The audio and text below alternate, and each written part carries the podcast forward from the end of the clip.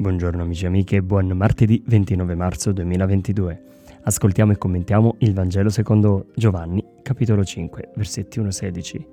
Si trovava lì un uomo che da 38 anni era malato.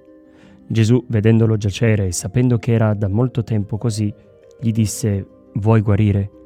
Gli rispose il malato, Signore, non ho nessuno che mi immerga nella piscina quando l'acqua si agita.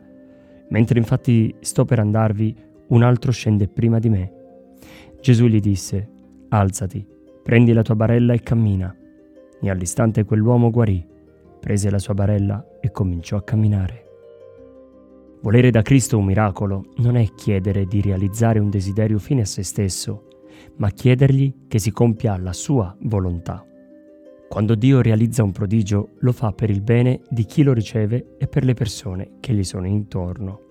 Se questa non è anche la nostra volontà, allora Dio non potrà operare. Da un lato è bello sapere che Dio ci chiede il permesso, che rispetta la nostra volontà. Vuoi guarire? chiede al malato che non riusciva ad entrare nella piscina.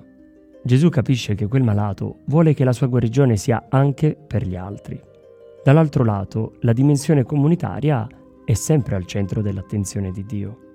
Dunque invita il malato ad alzarsi per poter andare incontro ai fratelli.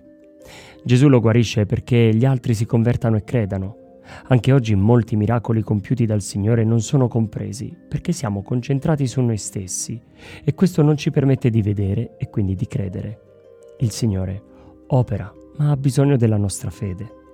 Buona giornata a tutti